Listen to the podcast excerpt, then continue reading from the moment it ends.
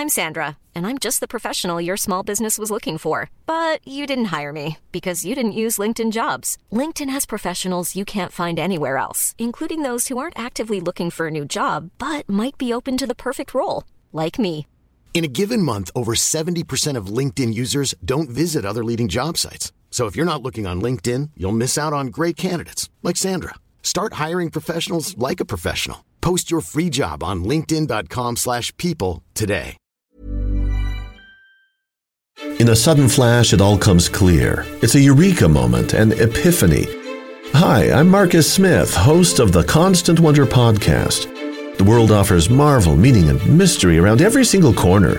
In nature, art, science, culture, history, we talk everything from bees and beetles to obelisks and asteroids. Experience the thrill of transformative encounter. We'll bring more wonder to your day. Listen to Constant Wonder wherever you get your podcasts. Hello, and welcome to another episode of History Hack. Today we're going to be talking about something really exciting. It's a topic that everybody, everybody absolutely loves. We're going to be talking about Cleopatra. So we have Islam Issa, who is a historian, award-winning writer, broadcaster, and literary critic. He's written books like Milton in the Arab Muslim World and his most recent book, Digital Milton. Welcome. Thank you for having me.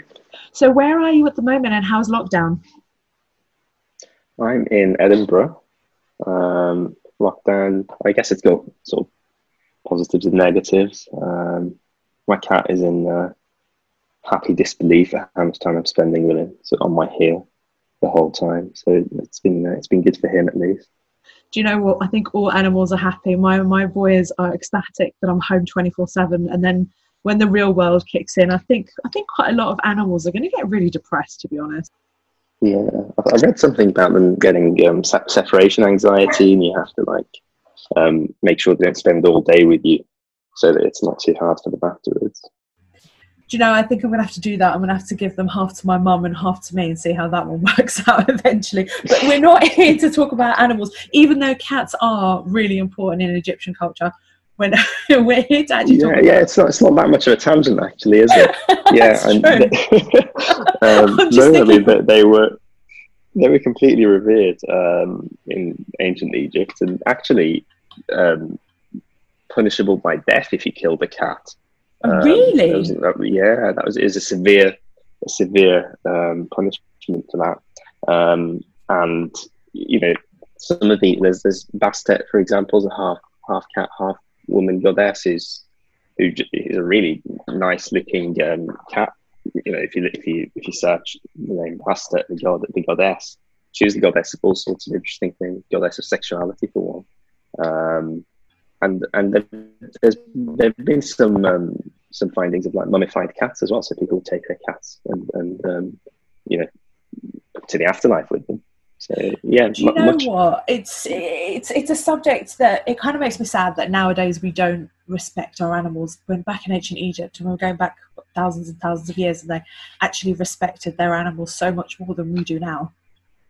Yeah, it's um, it's telling, especially with cats. But cats have always had this kind of mystique, haven't they? Um, yeah, so so I'm, I'm staying true to my uh, Egyptian roots um, by uh, hanging out with my cat. Maybe that's it. so apart from cats, let's talk about let's talk about Cleopatra because um, there's obviously two different sides of Cleopatra. She's portrayed as a, as one as a great politician, and this is how she was portrayed at home for you, wasn't she?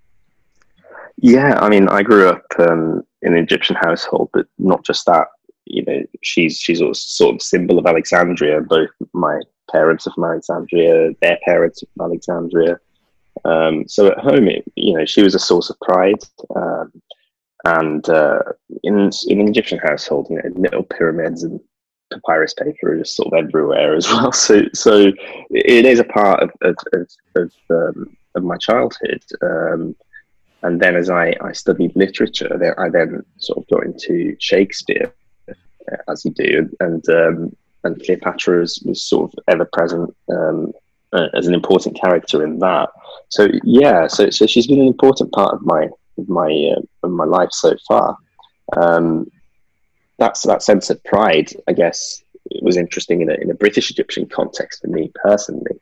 Um, I remember going to the um, Museum and Art Gallery in Birmingham, which which is where where we where I was raised, and um, they had an ancient Egyptian exhibition, and, and saying to my dad like, why, why are you going to pay? Like we're Egyptians, shouldn't we just, shouldn't we just be allowed in? Um, uh, you know, it's probably ten or something, but that, that's the kind of um, attachment I had to it, and, a, and almost a sense of like ownership, I guess. So let's talk about the real Cleopatra, the the the Cleopatra that you knew, that you learned about from your family. So tell us about her. Who was she?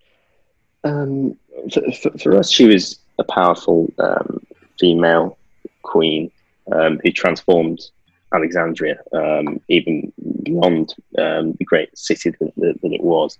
Um, so, for example, somebody who had a huge library or aspired to have a huge library um, and, and Library of Alexandria is one, one important thing for, for, for anyone from Alexandria um, because it's like the it's one of the great ancient libraries. And then they recently, during my childhood, um, obviously it's been lost in antiquity, lost in antiquity, but they they rebuilt um, a magnificent library in Alexandria as well. So I spend all my summers in that kind of area.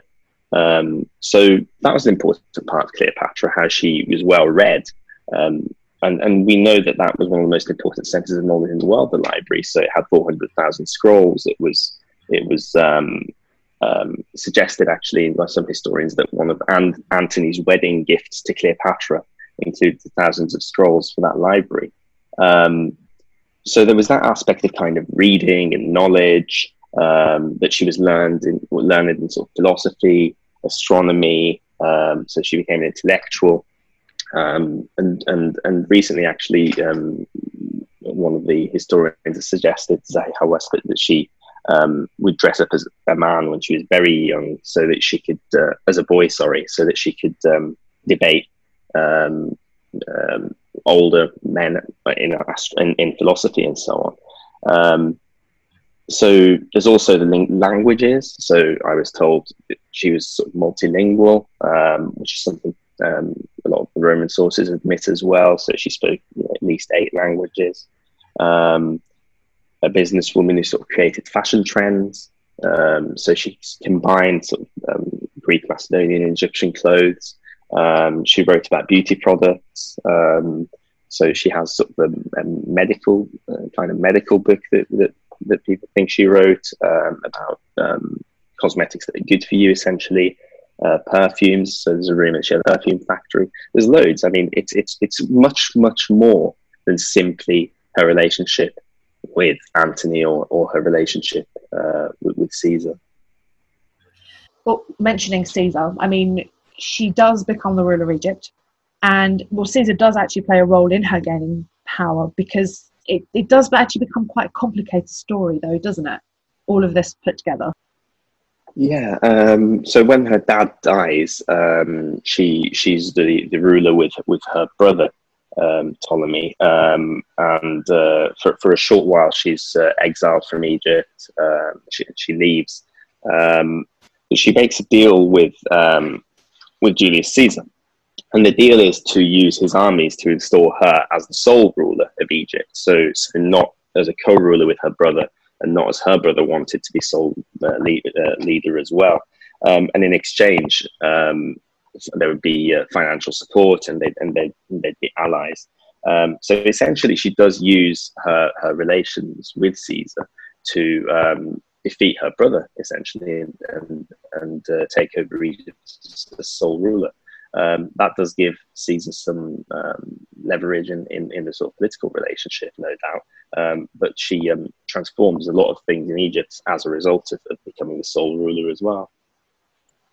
So the West and Shakespeare obviously portray her completely differently than what you're telling us right now. She's portrayed as this heroine, this seductress. Let's talk about how she's viewed to compare to compare how she's viewed compared to what you were taught. Because when she meets Caesar, in our Western view. She tumbles out of this rolled up carpet. She's beautiful in it. It is so over dramatized, this moment. Can talk to us a bit more about how this actually really happened rather than Elizabeth Taylor, for example, and her incredible beauty tumbling out of the carpet?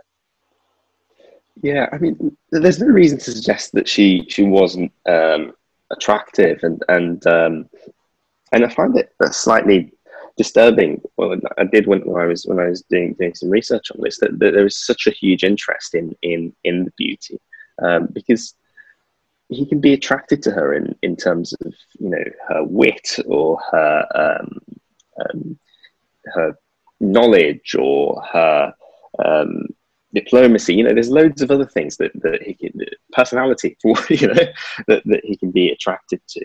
Um, and, and actually, I think it's it's much less glamorized than, than we think it is. Um, when she takes over, it's very much a kind of political um, alliance. Um, and as soon as she takes over, she has to deal with a load of stuff. She deals with huge debt to Rome, um, which she manages to overcome. Um, she deals with a, a, a, huge famine in Egypt. There was a famine at the time as soon as she took over. And there were also these um, Roman soldiers that, that were unemployed because they were no longer being used. Um, and, and they were sort of running havoc in, in, in Egypt, um, sort of causing trouble. So she had, she had a lot to deal with.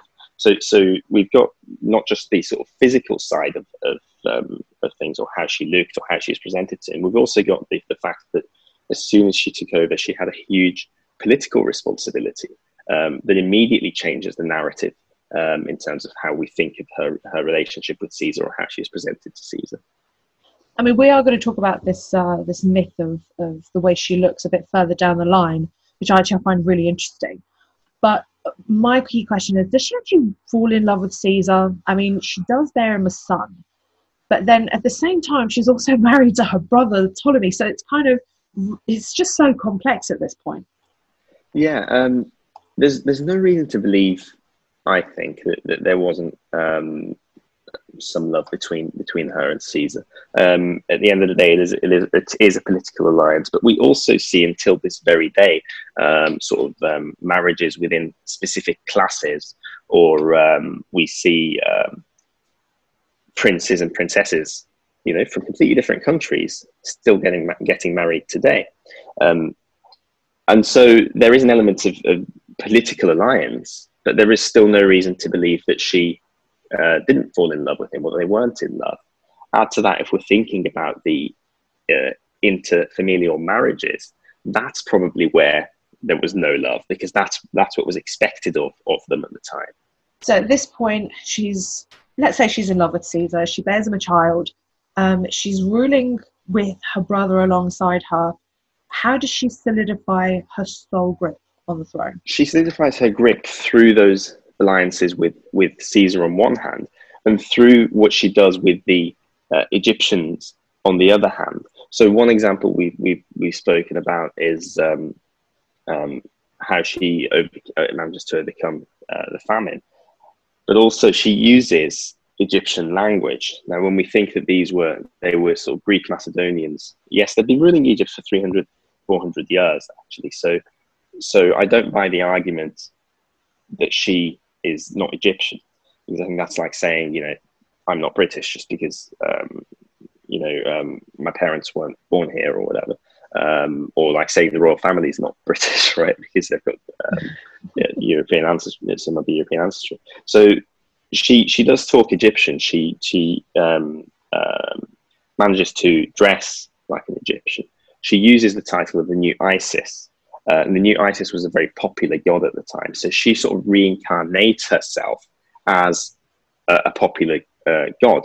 Um, and uh, Isis had these healing uh, spells, and Isis was kind of a, uh, a god for the um, who is beneficial to all the classes of society uh, and really loved by the Egyptians. So that's a huge pop- popularity boost for her as well um, when we look at things like the coins, we see that there are coins which are also um, um, bronze denominations, and the bronze denominations are the low value uh, coins. So that means that she becomes a part of, of, of, everyday life, that people can use the coin with Cleopatra on it to buy bread.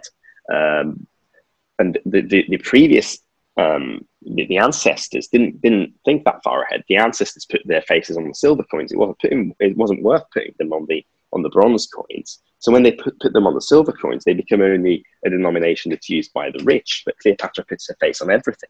So essentially, she becomes um, the main focal point of, of, of um, loads of people's lives um, both economically uh, through the coins and the famine, uh, and also religiously through through uh, being, reincarn- being reincarnation of Isis, and also in, almost I'm not going to say populist because it's loaded, but should be in, in the popular sense of um, how she dresses and, and speaks um, and and the voyages that she goes on down the Nile. So you mentioned earlier that she spoke was it a total of eight languages, and she actually seemed like a really accomplished, I mean, powerful, smart, intelligent woman. But the westernized version obviously don't quite portray her in the same way. They they kind of romanticize her a little bit that she's this kind of partially frivolous woman, you know, a little bit empty headed. So, what kind of ruler was she? I mean, can we expand a little bit on that? Yeah, I mean, she spoke she spoke at least eight languages. It might have been, you know, a dozen. Um, so yeah, she, she's she's obviously very uh, smart and, and, and intelligent. Um, her rule is is also um, strict. So so there's no space for, um, for for people to go against against her.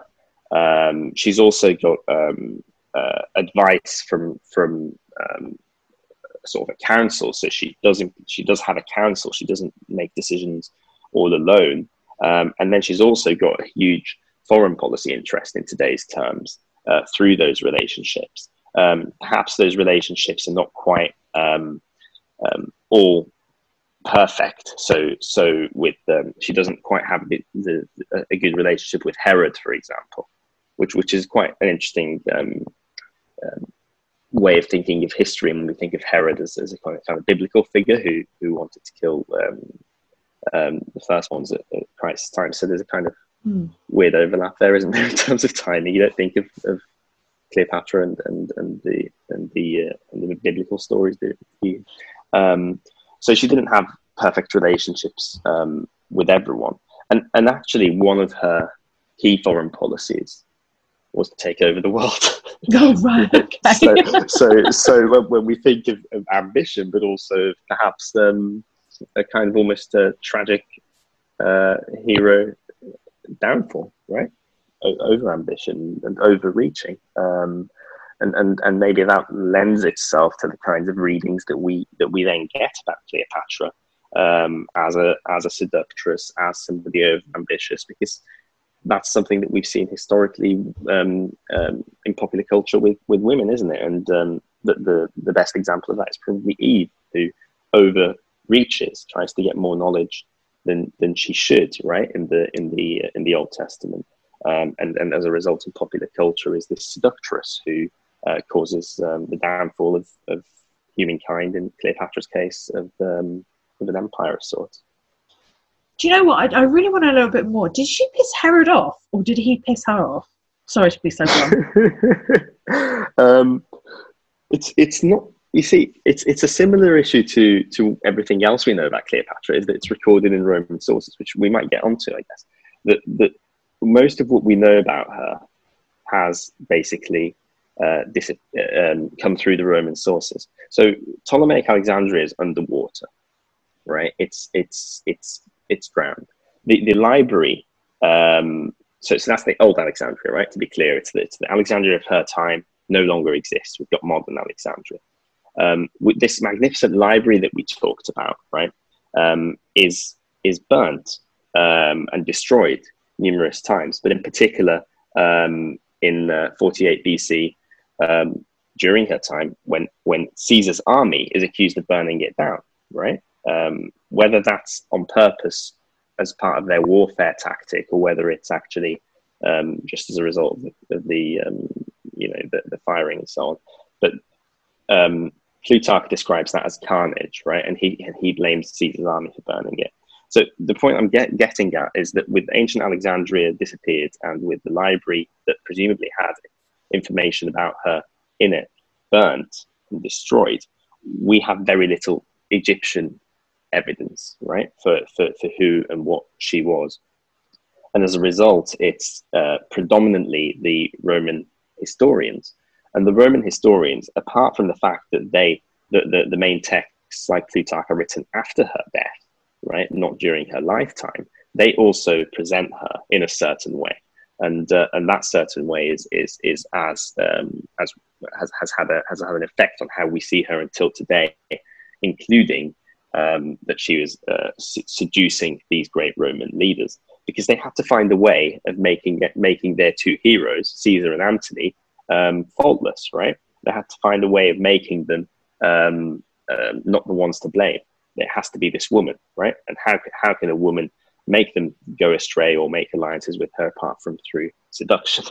And and so the most common story that we have about uh, Herod um, is actually that um, Cleopatra tries to seduce him on his way through Egypt, um, and um, that Antony, uh, being a friend of his, um, um, doesn't quite work out, and and and and and he because he's friends with Antony, he doesn't quite like what, what she's done.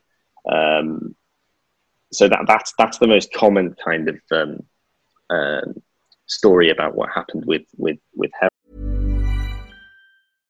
How would you like to look five years younger? In a clinical study, people that had volume added with Juvederm Voluma XC in the cheeks perceived themselves as looking five years younger at six months after treatment. Look younger, feel like you. Add volume for lift and contour in the cheeks with Juvederm Voluma XC. Reverse signs of aging by adding volume to smooth laugh lines with Juvederm Vollure XC. For important safety information and to find a licensed specialist, visit juvederm.com. That's J U V E D E R M.com. Not for people with severe allergic reactions, allergies to lidocaine, or the proteins used in Juvederm. Common side effects include injection site redness, swelling, pain, tenderness, firmness, lumps, bumps, bruising, discoloration, or itching. There's a risk of unintentional injection into a blood vessel, which can cause vision abnormalities, blindness, stroke, temporary scabs, or scarring. Talk to a licensed specialist to find out if it's right for you. Ready to pop the question? The jewelers at Bluenile.com have got sparkle down to a science with beautiful lab grown diamonds worthy of your most brilliant moments. Their lab grown diamonds are independently graded and guaranteed identical to natural diamonds, and they're ready to ship to your door. Go to Bluenile.com and use promo code LISTEN to get $50 off your purchase of $500 or more. That's code LISTEN at Bluenile.com for $50 off. Bluenile.com code LISTEN. So she does actually ally herself with Mark Antony as one of her policy goals, doesn't she? Yeah, um, she she um, she persuades him to expand his empire, Antony, into that kind of region. Um, um, and and to um, also give her parts of, of, of, of the Middle East. So um, sort of the Levant area um, is, is something that she she start she wants to rule, and she gets Antony to give to her. And, and Antony's um, um, is is her sort of new alliance. So once once she has uh, been with Caesar politically and and through marriage, they have a son who's Caesarion and once Caesar is assassinated, that sort of that famous assassination, she tries to install young Caesarion um, as as leader in Rome. That provokes the wrath of Octavian, who's the heir apparent, right? Um, and, and and Octavian expects to assume power, um, and that's when um, Mark Antony, who's the one-time deputy of Caesar, um, begins this um, political alliance and, and, and indeed romantic relationship with Cleopatra uh, in order for, for, for them to try to, to take over. Um, but Octavian you know, ultimately defeats, defeats Cleopatra. Um, but it goes back to the point we were saying earlier that it was Octavian, so her enemy, it was the writing from Octavian's period that we have today. right? So it's the writing from Octavian's period that's had the most impact on how we perceive Cleopatra and what we know about her today, and that's led to that kind of um, the reputation uh, that she has. All of our main sources are, are, are from from that period. So then it kind of all goes wrong, doesn't it, when she falls in love with Mark Antony? Because it ends up bringing her and his downfall, doesn't it? The, the, the, issue really is that the Roman Senate right? We we know how important the Roman Senate is, or um, you know, um, how, impactful that, that can be because that's the kind of consensus of the, the, the, the Roman the Rome Rome was built on, right? The Senate um, they they declare war essentially against Cleopatra. So it's like it's like being in Parliament and um, these days, and they declare that they're going to do foreign intervention in in, in, in another country. So the Roman Senate declares war, um, and and, and then they, they have these this naval battle, uh, which defeats both both Antony and Cleopatra. Um, and um, and obviously at that stage, we think Cleopatra starts starts to uh, to flee. Um, th- there's also something to be said, perhaps, about um, um, the the popularity of, of, Antony in comparison to Caesar. So Caesar is perhaps um, in Egypt anyway, in Alexandria. Um, there, there, there, was some popularity to him, but once once Antony comes in, um, it's it's perhaps not not quite the same with the same ease that she can she can manipulate situation. I think everybody's going to want to know this part. It's all about her death, isn't it? Because if you if anybody watches any of the TV programs or the films that are out there, her death is probably the most over dramatized moment. Can you tell us what happened actually happened versus what is always portrayed in films and TV programs?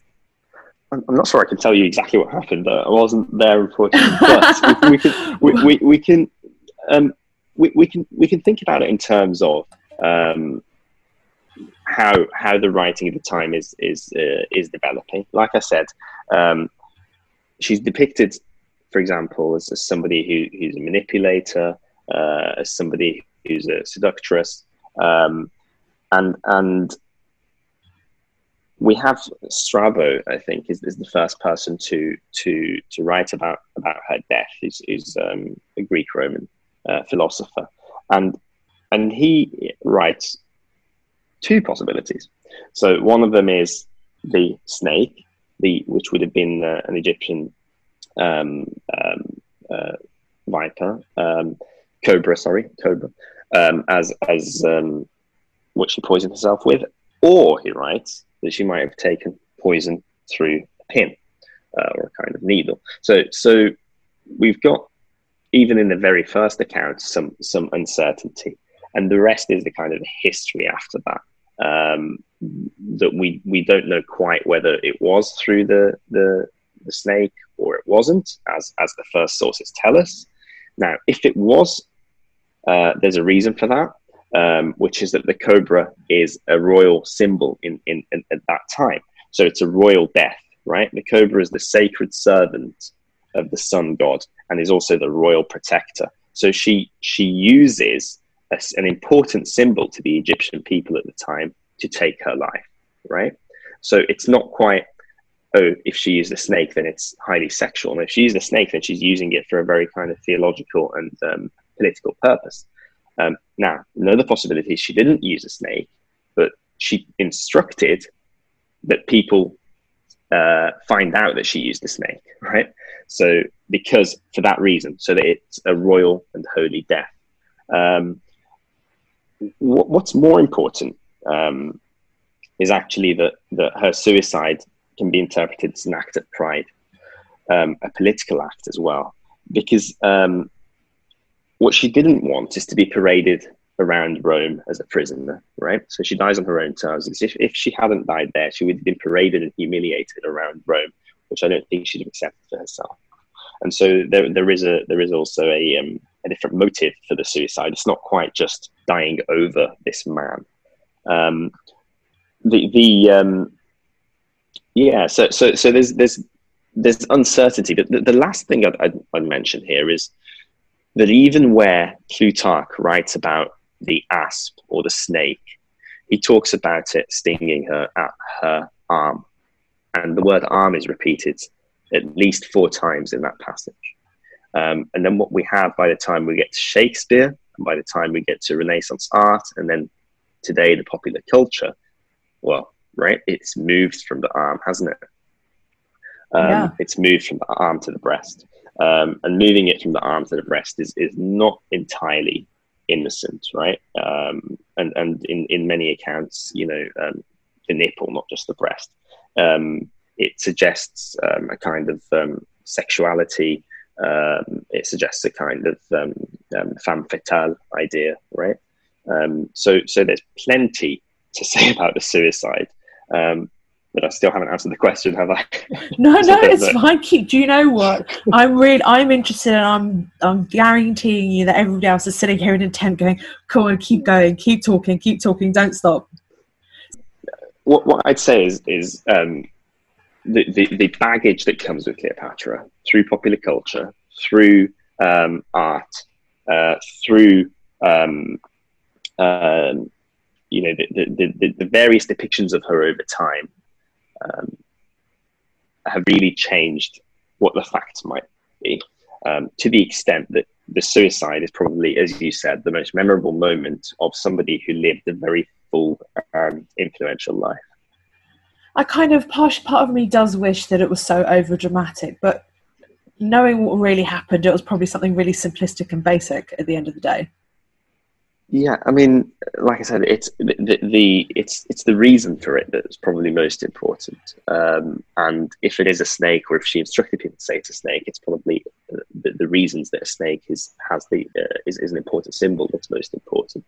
But what we can't forget is that Cleopatra is effectively a mirror for people's own agendas and people's own own ideas, um, and and um, that's that's one such example. So we've already spoken about this. Obviously, the Roman perception of Cleopatra, because well, it's not very positive, um, because the propaganda was so rife during her reign and even after her death.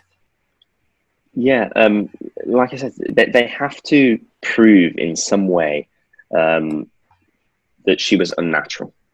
Um, whether that's unnatural in, in, a, in, a, in a kind of weird sense, or whether it's unnatural in kind of unnatural beauty sense. But what what she has to have done is something unnatural in order to seduce or in order to um, cause the downfall of two of their greatest heroes in Julius Caesar and Antony.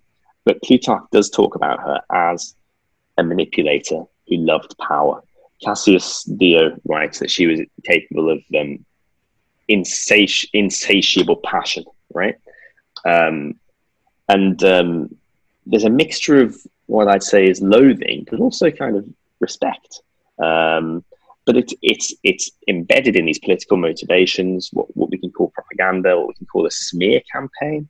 Um, it's entirely gendered and patriarchal, which we can't forget, right? Um, she's not just beautiful; she's a temptress, she's a drunk, um, and and she's eroticized.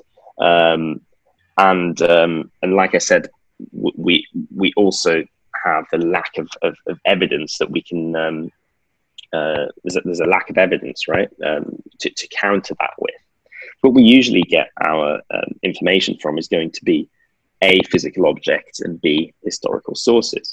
Um, and and physical objects, um, like I said, the coins and so on, um, the, the history um, of that place, it's, it's because it was drowned or because it's been lost or because the library's been burnt in ancient Alexandria. we, we, we, we have less physical evidence to go by. Um, but we, we, we have to rely on, on things like the Bible, classics, um, uh, for, for, history in general in that period. And only in the last few centuries has Egyptology kind of taken real flight again, and, and, uh, people tried to read the Egyptian histories literally off the walls. Um, the second thing, apart from physical objects, is historical sources. And like I said, the problem with those is that most of them are Roman. But if we, um, they're under researched and, uh, and frankly neglected um, Arabic sources. Um, so medieval manuscripts um, in Arabic, um, there are some that refer to Cleopatra as a virtuous scholar. So that's um, Al Masoudi in the 10th century. He writes about her in Arabic, and, and he writes that she was a sage and a philosopher. Uh, she um, she elevated the ranks of the scholars and enjoyed their company. She wrote books on medicine, right? Um, and, and what's interesting about these Arabic manuscripts is the absence of any reference to her beauty, uh, which is remarkable considering the weight that's put on it elsewhere. And for me, a second fascinating thing is the impression that we have that Islamic texts um, are going to be patriarchal and, and anti polytheistic because actually they show quite huge respect for this woman.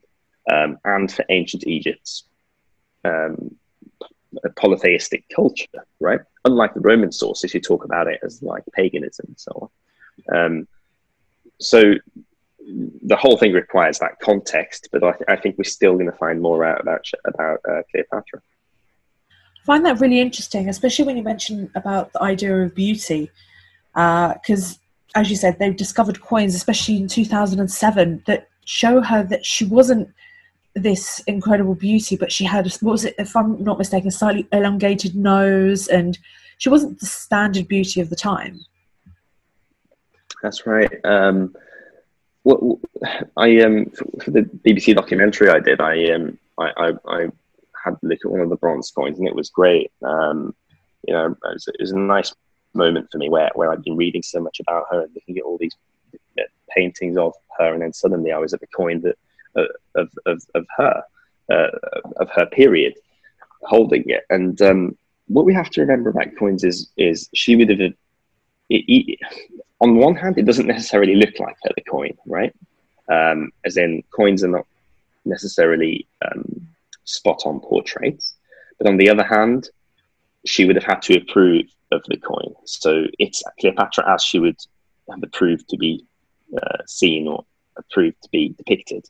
Um, th- there's more context to this idea of how Cleopatra looks. So, it, like I said, she's a, she's a kind of a reflection of people's own agendas. So, when it comes to art, in the Middle Ages, there are these beauty ideals, right? And and beautiful means blonde.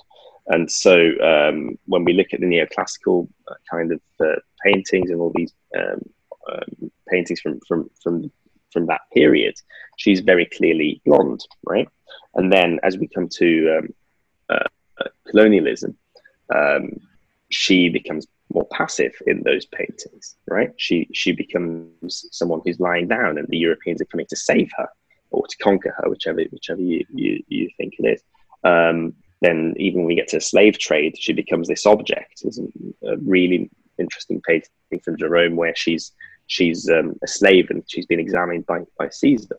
Um, so how she looks has bothered people uh, over time, but not just in terms of beauty. The point I'm trying to get at it's bothered people in terms of how it can reflect um, their political and social concerns of that time as far as the coin goes, like you said, she's her nose is a bit uh, bigger. She's she's got kind of curly hair, which I was thrilled about myself. Um, and, um, and and she's not the sort of stereotypical beauty that we would associate today. That's not to say that she wasn't uh, um, beautiful in terms of personality, mind, charisma, um, and so on right? Be- beauty is beauty is about much more than than um, than the profile. well, thank you so much for joining us because that was that was so interesting trying to dispel some of these myths that even I myself have had about Cleopatra, and finally being able to understand them more through her beauty, through what she was truly like. This incredibly passionate, smart, intelligent, worldly ambitious woman. So thank you so much for joining us. Well, thank you for having me. Join us tomorrow because Jamie Goodall will be here to talk about pirates. Arr! How exciting is this? Pirates in the Chesapeake Bay, specifically, and privateers as well, because it turns out there's not much of a distinction between the two. So join us for that. Don't forget, you can become a patron of History Hack for as little as a dollar a month. Just go to www.historyhack.podbean.com. It will help us keep going in the aftermath of the coronavirus, and we would really appreciate it, as we would love to do so. There now follows a public service announcement. I'm Horatio Hornblower. And I'm Archie Kennedy. The simplest gift you can give in these troubled times is to obey orders. Indeed. The regulations are very clear in the matter. It is the duty of all of us to remain at anchor until the little people in the talking box signal you otherwise. You don't want to end up getting flogged. Good day to you. Good day to you both. Flexibility is great. That's why there's yoga. Flexibility for your insurance coverage is great too. That's why there's United Healthcare Insurance Plans. Underwritten by Golden Rule Insurance Company, United Healthcare Insurance Plans offer flexible, budget friendly coverage for medical, vision, dental, and more One of these plans may be right for you if you're, say, between jobs, coming off your parents' plan, turning a side hustle into a full hustle, or even missed open enrollment. Want more flexibility? Find out more about United Healthcare Insurance Plans at uhone.com.